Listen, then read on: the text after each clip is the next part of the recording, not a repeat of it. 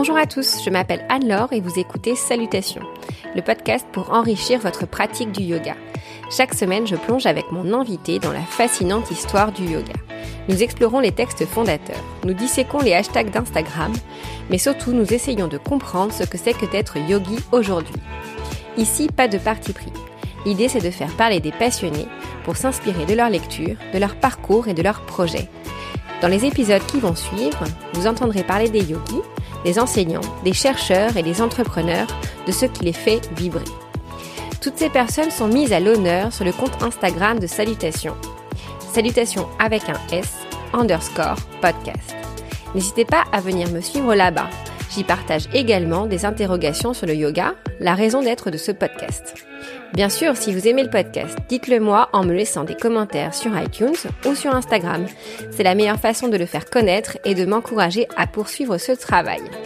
Allez, place aux épisodes. Bonne écoute je suis absolument ravie de vous présenter cet épisode qui, je l'espère, est le premier d'une longue série sur les textes qui fondent la philosophie du yoga. C'est pour mieux comprendre ce qui se cache derrière la pratique du yoga que j'ai fondé ce podcast. Et c'est loin d'être une tâche évidente. Trouver des personnes capables de m'en parler, sans préjugés, sans parti pris, sans dogmatisme, n'est pas chose facile. Mais je suis sur la bonne voie et je persévère. Je laisse d'ailleurs un appel à mes auditrices et mes auditeurs. Si vous souhaitez me recommander quelqu'un, un enseignant, un chercheur, n'hésitez pas, envoyez-moi un petit message. En attendant, rendez-vous aujourd'hui avec Patrick Frappeau pour parler des Yoga Sutras. C'est une chance inouïe d'avoir pu l'interviewer sur ce texte mythique. J'aime la façon dont Patrick aborde ces sujets. Il sait le rendre accessible et désirable. Patrick est un homme de silence. Vous l'entendez peu dans, le podcast, car je les coupe au montage pour ne pas perdre le rythme. Mais lorsqu'on est face à lui, c'est un délice. Sa façon de poser ses mots, de réfléchir en prenant son temps, me fascine. C'est une qualité que j'admire beaucoup. Au-delà de tout ce que j'ai appris sur les Yoga Sutras, c'est ce que je retiendrai de cette fabuleuse rencontre. Il incarne le yoga, même dans sa façon de s'exprimer. Accrochez-vous, les débuts sont un peu ardus, mais croyez-moi, ça vaut le coup. Bonne écoute Bonjour euh, Patrick Bonjour Anne-Laure. Merci d'être là, je suis super contente de te retrouver. On avait enregistré deux super épisodes ensemble et, euh, et là on va enregistrer un troisième qu'on avait prévu la première fois mais qu'on n'avait pas eu le temps, on avait trop parlé donc on n'avait pas eu le temps de l'enregistrer. Euh, et aujourd'hui on va parler euh, des Yoga Sutras de Patanjali. C'est la première fois que dans le podcast j'aborde un texte d'emblée comme ça. Généralement je trouve toujours des façons de les aborder autrement mais là on va vraiment parler du texte, de son contexte historique et la raison pour laquelle je voulais aborder ce texte en particulier en premier, c'est que je me suis rendu compte que quand je me suis penchée sur le yoga, en fait, c'était un des textes qui revenait euh, tout le temps. Et euh, donc ce qui m'a surpris, c'est que du coup, euh, il y a cette suprématie de ce texte et j'ai commencé à chercher un petit peu pourquoi il était si connu et si respecté. Et je me suis rendu compte qu'en fait, c'était un texte qui avait été un petit peu redécouvert au début du siècle et aussi avec la, en fait, avec la, la redécouverte du yoga par l'Occident. Donc, ce que je te propose qu'on fasse ensemble, c'est qu'on aille un petit peu creuser. Et la première euh, question que j'aimerais te poser, euh, c'est quelqu'un qui ne connaît pas du tout euh, le Yoga Sutra, qui s'intéresse depuis peu au yoga. Est-ce que tu peux nous dire, peut-être en quelques mots, qu'est-ce que c'est que les Yoga Sutras Qu'est-ce qu'on y trouve si on l'aborde d'emblée comme ça? Alors, qu'est-ce qu'on y trouve? Alors, il se divise en quatre chapitres. Et on va dire que les deux premiers chapitres sont les, chapitres les plus, euh, les plus abordables. D'accord. Et on va y trouver euh, une philosophie et une méthode. Euh, une philosophie qui se qui s'appuie sur la philosophie du Samkhya qui mhm. est en quelque sorte qui vient des darshanas les darshanas c'est euh, ce qu'on pourrait appeler des, des, points de vue, des perspectives. D'accord. Et ce sont, euh, il y a six darshanas hein, dans la, la, philosophie indienne orthodoxe, qui sont six points de vue, six études avec six angles différents de la vérité du réel. D'accord. De ce qu'il existerait après la mort Qu'est-ce qui reste? Qu'est-ce qui reste de nous? Euh, Qu'est-ce qui fait que l'on on peut être un être transcendantal, transcendé? Donc voilà, c'est Siddharshana et le Samkhya est un des Siddharshana sur lequel euh, s'appuient euh, les Yoga Sutras. Et c'est l'étude de qui nous sommes à différents stades et sous et à différents niveaux. Donc dans les Yoga Sutras, on va nous expliquer un tout petit peu ces, ces, différents stades et notamment le euh, ce qui compose notre mental. Oui. Quel est euh, qu'est-ce qui compose notre être euh, psychomental? Comment il est composé? Et la question se pose est-ce que cet être psychomental avec notre individualité, avec nos, nos qualités, mhm. est-ce que c'est vraiment nous? Ouais, ça va être un texte qui nous aide à nous définir nous-mêmes qui va nous aider à nous définir nous-mêmes, non pas sur le plan de la singularité ou de l'individualité, mais sur un plan autologique, sur un plan euh, métaphysique. D'accord. Qui je suis profondément derrière mon nom, mon identité, mon âge, la ville dans laquelle je vis, les parents, euh, mon milieu socioculturel, qui je suis réellement profondément. Donc c'est de cette question-là que les Yoga Sutras traitent. D'accord. Et euh, du coup, ça, je, là, je vois l'intérêt euh, qu'on peut avoir euh, à définir cette question, à répondre à cette question aujourd'hui. Mais ce texte, il a plusieurs centaines d'années. D'ailleurs, je ne sais plus exactement quelle est la, quand est-ce qu'on le date, parce qu'au final, on le date assez difficilement en fait pour être honnête. Oui, comme la plupart des textes, on le date à peu près 200-300 ans avant notre ère, à 2-300 ans après notre ère. Donc c'est une assez large. Euh, Donc c'est une large fourchette. Et hum, ce texte, dans son contexte euh, à la fois euh, historique et même littéraire, qu'est-ce qu'il y a autour en fait à cette époque en Inde? Alors, qu'est-ce qu'il y a autour? Alors, il faut savoir juste sur la, datation des textes, c'est toujours très aléatoire et surtout, les concepts philosophiques qui sont développés dans ces textes, là en l'occurrence les Yoga Sutras, euh, existaient bien avant. Hein. et en, tout cas certains. Hein. On dit que les Yoga Sutras sont une, une sorte de compilation de la philosophie autour du yoga qui existait bien avant.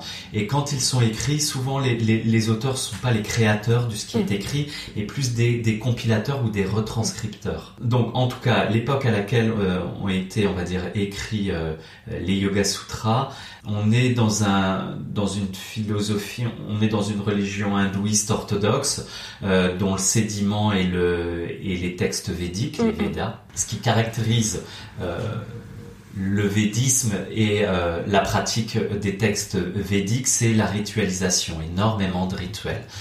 On fait énormément de demandes. Donc on dit souvent que c'est, ce sont les rituels, c'est une forme d'extériorisation, mhm. c'est-à-dire mhm. que euh, on va euh, demander des choses à l'extérieur en, faisant certaines choses, en brûlant du, du beurre clarifié, en faisant des offrandes au feu, etc. Et ça peut être même des rituels assez violents parce que c'est quelque chose qui va être décrié petit à petit et qui, finalement la Bhagavad Gita, les Yoga Sutras s'inscrivent dans, dans une lignée en fait où c'est assez décrié et ils essayent de changer en fait euh, cette façon de voir les choses. Voilà, donc il y a, y, a ce, y a ce sédiment védique où, effectivement euh, le, le, le, le, rituel est important et dans la notion de rituel il y a la notion également de sacrifice. Mm. Donc on fait le sacrifice de certaines denrées, on fait le sacrifice de certains animaux, voire on dit que des vierges étaient égorgées, etc. Et dans, ce ritualisme, il y a aussi l'idée de, euh, demande et d'obtenir des résultats. Hum, alors là...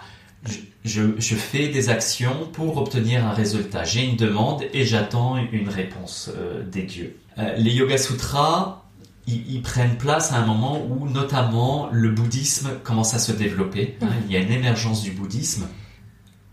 Et le bouddhisme, les canons bouddhisme remettent en question l'idée du sacrifice et l'idée de la rétribution et l'idée de la demande.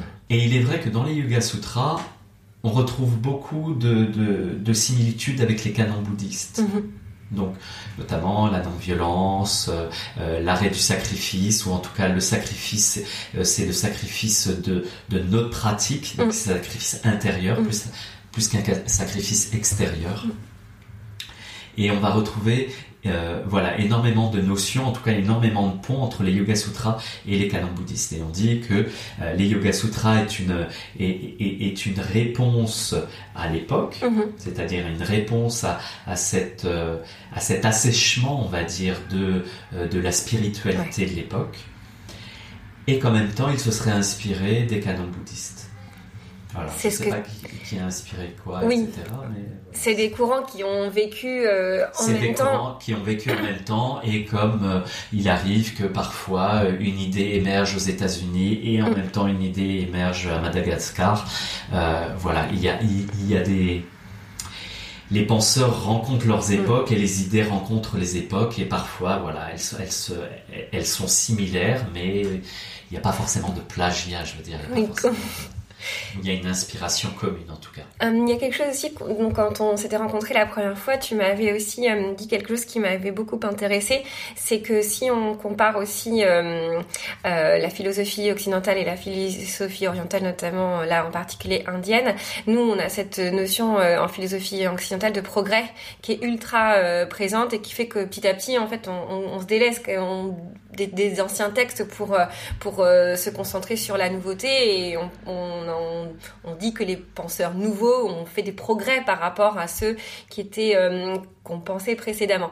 Mhm. Dans la philosophie euh, indienne, on a cette notion de, il n'y a pas de ligne de temps ou de cercle qui fait que en fait les Yoga Sutras euh, sont le fruit d'une époque, mais qui visiblement ont continué à vivre. Et ce qui va être intéressant, c'est de voir comment ils ont ressurgi. Mais disons que c'est un texte qui a vécu et qui qui s'est euh, inspiré en fait de son époque, mais qui est toujours au goût du jour en fait en Inde aujourd'hui, sans que ça ait été altéré par cette notion de progrès qu'il en ait ou pas.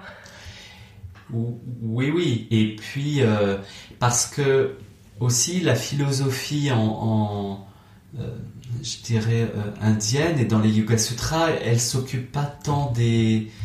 La philosophie, elle doit être transformatrice. Donc, mhm. Donc c'est pas seulement un texte philosophique, mhm. c'est un texte pratique également les Yoga Sutras parce que il y a cette philosophie du Samkhya mhm. Mais Patanjali, on pourra parler sur, euh, enfin, on pourra parler peut-être rapidement un peu mm. de, l'auteur, mais euh, Patanjali dit l'auteur des, Yoga Sutras, euh, sent bien que la philosophie du Samkhya, donc cette philosophie, on va dire, de la recherche, euh, de, la, de la connaissance de soi, de la connaissance du réel, de la connaissance de la vérité, n'est pas suffisante. Mm. Et qu'il faut atteler à ça une pratique mm. et une technicité dans la pratique. Mm. Et c'est ce que nous donnent en plus les Yoga Sutras. Et dans la philosophie indienne, euh, la philosophie n'est pas là pour apporter des connaissances, mais elle est là pour transformer. C'est une philosophie de la transformation au même titre que les philosophes pratiquaient leur philosophie. Ce n'était pas seulement des, mm. euh, euh, une philosophie rhétorique où on, manipulait des concepts, mais si concepts il y avait, ils devaient être euh, incarnés, ils devaient mm. être incarnés par les auteurs. Et est-ce que ça, du coup, c'est aussi la manifestation en fait de cette relation professeur-élève? C'est comme ça que la philosophie se passait d'une personne à une autre. C'est aussi ça reflète cette notion de pratique justement puisqu'il y a à la fois l'enseignement oral mais il y a aussi euh, la pratique en commun euh, des gestes qui sont décrits euh, dans les yoga sutras. Oui, bien sûr. La philosophie elle n'est pas transmise dans un dans un but d'obtenir une connaissance livresque mm. mais de, de, de de transmettre pour planter en l'élève une transformation, une évolution, une élévation. Donc, on va mettre en place des choses et la philosophie va être enseignée d'une certaine façon à un élève et mm. d'une autre façon à un élève en mm. fonction de son euh, niveau de sensibilité, de compréhension et, de toute autre chose, même de sa constitution, mm, de sa possibilité physique et intellectuelle. Donc, euh, donc effectivement, elle est très pratique. Et euh, du coup, comme on parle de, pratique, ce que j'aimerais bien qu'on fasse ensemble, c'est de regarder un petit peu ce qu'il y a à l'intérieur des Yoga Sutras, parce que je pense que tous les yogis connaissent plus ou moins euh, les yamas, les niyamas, enfin on parle des huit membres, euh, voilà, il y a, plein de choses qui sont dites. On va pas faire il y, a quand même beaucoup de choses hein, dans ces yoga sutras. si on regarde les commentaires, il y a encore plus de choses. Puis les interprétations, voilà. Donc l'idée, ce serait plus avec toi, peut-être euh, de, de retracer dans les grandes lignes, effectivement, les, les, les parties qu'on retrouve dans ce livre, et puis se concentrer peut-être sur euh, un ou deux éléments euh, que toi tu voudrais mettre en lumière pour que ça donne aussi envie aux gens d'aller de commencer par là, puis d'aller creuser un petit peu autour. ok. Alors, il y a, les Yoga Sutras sont divisés en quatre chapitres, en quatre livres, quatre padas. Le premier chapitre euh, va s'adresser, on va dire, aux, personnes qui ont, ou aux pratiquants, ou aux chercheurs, qui ont une, euh, qui vont avoir une facilité à l'élévation, qui vont avoir, pour qui ça va être assez facile d'atteindre un certain niveau de détachement, un certain niveau euh, d'élévation. Le deuxième chapitre va s'adresser aux personnes pour qui ça va être beaucoup plus dur de dompter le mental, hein, parce que il s'agit un tout petit peu ici de, discipliner le mental, on va dire. Hein. C'est un peu c'est un peu grossier, mais il y a un peu de ça. Et donc Patanjali va nous donner toute une technicité, il va nous aider, il va aider le pratiquant, il va aider l'élève, il va aider l'aspirant par un certain nombre d'étapes à atteindre, on va dire, une paix intérieure ou une meilleure connaissance de soi. Le troisième chapitre va avoir attrait au, on va dire, au siddhi, c'est-à-dire au pouvoir euh, que va révéler euh, la pratique du yoga, notamment la clairvoyance, le don d'ubiquité, etc. Euh, nous informant et nous nous alarmant, nous disant que il ne faut pas s'attacher à ces pouvoirs, car si vous vous attachez au pouvoir, vous attachez euh, un peu à l'aspect extérieur de la pratique. Et le quatrième chapitre est un peu plus nébuleux. D'ailleurs, il y a, il y a pas mal de, de controverses sur ce chapitre. On disait, on, on, dit que euh, parce qu'on va retrouver des choses qui sont dans le premier chapitre, deuxième chapitre, troisième chapitre. D'accord. On dit que c'est un chapitre qui est euh, qui est sûrement postérieur à l'écriture des trois trois autres, qui n'est pas écrit par la, la même personne, qui serait un chapitre qui serait ajouté. D'accord. Ce qui existe beaucoup dans la philosophie indienne et ce qui existe beaucoup dans des, même dans des contes épiques, mm. etc. Il y a souvent des rajouts, des réécritures. on a la même euh, controverse entre guillemets pour la Bhagavad Gita dans euh, dans le dans cette longue épopée. Euh, voilà, les chercheurs se posent toujours la question de savoir si c'est un chapitre qui a été ajouté à, a posteriori, ou, voilà. ou s'il existait déjà dans le dans le dans le Mahabharata. Tout à fait. Et donc ce, ce, dernier quatrième chapitre donc on, tu nous as pas dit exactement, donc c'est un peu nébuleux, mais c'est vrai que j'en avais, en fait j'en avais pas pour te dire, j'en avais pas entendu parler en fait de ce de ce bah, chapitre et je sais pas du tout. Ce quatrième chapitre, il, est un peu étrange parce qu'il reprend, il reprend ce qui a été développé dans le premier chapitre, deuxième chapitre, troisième chapitre, mais il n'y a pas vraiment d'ajout. D'accord. Donc c'est c'est comme si on avait voulu, parce que parfois il y a, eu des auteurs qui ont qui ont tenté de faire des, des résumés de certaines œuvres. Mm-hmm. Et au lieu de les laisser à part, ça a été rajouté, ça a été trouvé, ça a été rajouté. Donc des fois, vous avez certaines œuvres qui sont un peu, un, peu étranges parce que dans un chapitre, vous avez le résumé de, tout la, de toute l'œuvre. Ouais, c'est un peu compliqué. Et, comme on ne sait pas que ça a été rajouté après, on, essaye de trouver un sens. Donc c'est compliqué, oui. Et justement, euh, là, tu évoquais euh, la, possibilité qu'il y ait plusieurs auteurs. Mhm. Or, euh, moi, alors j'ai ressorti là le livre, c'est celui de Taschen. Je ne sais pas si tu le connais. C'est un grand livre sur le yoga qui est splendide et qui a, qui, a, été où il y a des magnifiques images. Et c'est assez marrant parce que là, quand on lit les textes, en fait, ils citent Patanjali de manière euh, stricte. Il euh, n'y a aucune, aucun, doute. Euh, et puis de toute façon, c'est le yoga entre guillemets. c'est assez marrant. Est-ce qu'on peut quand même revenir sur qui est Patanjali et pourquoi en fait, ce texte tient cette place au sein du yoga? Et est-ce que cette place, en fait, est entre guillemets méritée, en fait, cette, oui, légitime? Je trouve que c'est assez intéressant parce que ce texte peut faire peur et il faut aussi le remettre dans un, dans un contexte, quoi. Alors, il fait peur parce que, parce que contrairement à la Bhagavad Gita, alors moi qui en qui, enseigne, qui essaie d'enseigner dans des formations, euh, je me rends compte que la Bhagavad Gita fait beaucoup plus peur que les Yoga Sutras. euh, fait beaucoup plus peur dans le, dans le récit, dans ce qui est dit Mm. et dans la forme. Par exemple, dans les Yoga Sutras, il est à peine fait mention de Dieu. Oui. C'est absolument pas un, C'est un- vrai. un texte dans lequel Dieu apparaît. Et on parle même de. Alors, je sais pas si c'est ma traduction. Moi, c'est euh, euh, c'est une traduction française. J'en connais pas beaucoup. Peut-être que tu pourras nous en donner. Mais on parle du Dieu d'élection. Alors, je sais même pas si c'est du coup on parle du Dieu qu'on a pour soi ou est-ce que c'est un Dieu. Enfin, c'est assez flou et Éventuellement, c'est-à-dire que voilà. Patanjali, alors on va reparler de Patanjali, mais c'est-à-dire que Patanjali, euh, il peut pas, il, il- il est dans une, euh, dans un pays où on ne peut pas, dans un continent où on ne peut pas faire abstraction de Dieu. Mm, mm, Ce n'est pas possible. mm, mm. Donc je pense qu'il, voilà, il nomme Dieu pour mettre, Mm. mettre tout le monde d'accord entre guillemets, ou pour, euh, ou pour dire, voilà, cette notion-là existe, Mm, mm. mais il en parle à peine. Alors que dans la Bhagavad Ouais. Gita, L'absolu. c'est- L'absolu, c'est tout le temps très, présent, très, très hein. présent. Ça s'appelle le chant du bienheureux. Oui, hein, oui. C'est la chant de, de, de l'absolu. Donc c'est tout le temps, tout le temps présent, omniprésent. Donc ça, c'est une des choses qui fait peur. La deuxième chose qui fait peur, c'est que ça se passe sur un champ de bataille Ouais. et qu'en quelque sorte, on accepterait et on justifierait euh, l'usage des armes sur un champ de bataille. Ouais. Euh, Troisième chose qui fait peur, c'est qu'on parle de, du libre arbitre en disant il n'y a pas de libre arbitre. Oui. Euh, donc il y a un certain Tu nombre- nommes très bien toutes les peurs que j'ai pu mettre dans ce et quatrième chose qui fait peur, c'est peut-être la forme littéraire Ouais. qui est très poétique et qui peut perdre les gens. Mm. Les Yoga Sutras font beaucoup moins peur, ils sont beaucoup plus abrupts, c'est Ouais. absolument pas un texte Dans le, dans le résumé, euh, dans la quatrième de couverture, euh, le mot lapidaire est aussi employé. J'ai été super surprise. Voilà. Mais est-ce que c'est un mot qu'on trouve souvent pour nommer les Yoga Sutras, lapidaire? Parce que Non, lapidaire est lumineux. Ouais, ben c'est-à-dire que c'est comme un diamant, c'est pur comme un diamant. C'est-à-dire que sutra, ça veut dire euh, suturé, souture, et ce sont, ça- les sutras, c'est une forme très courte, Mhm.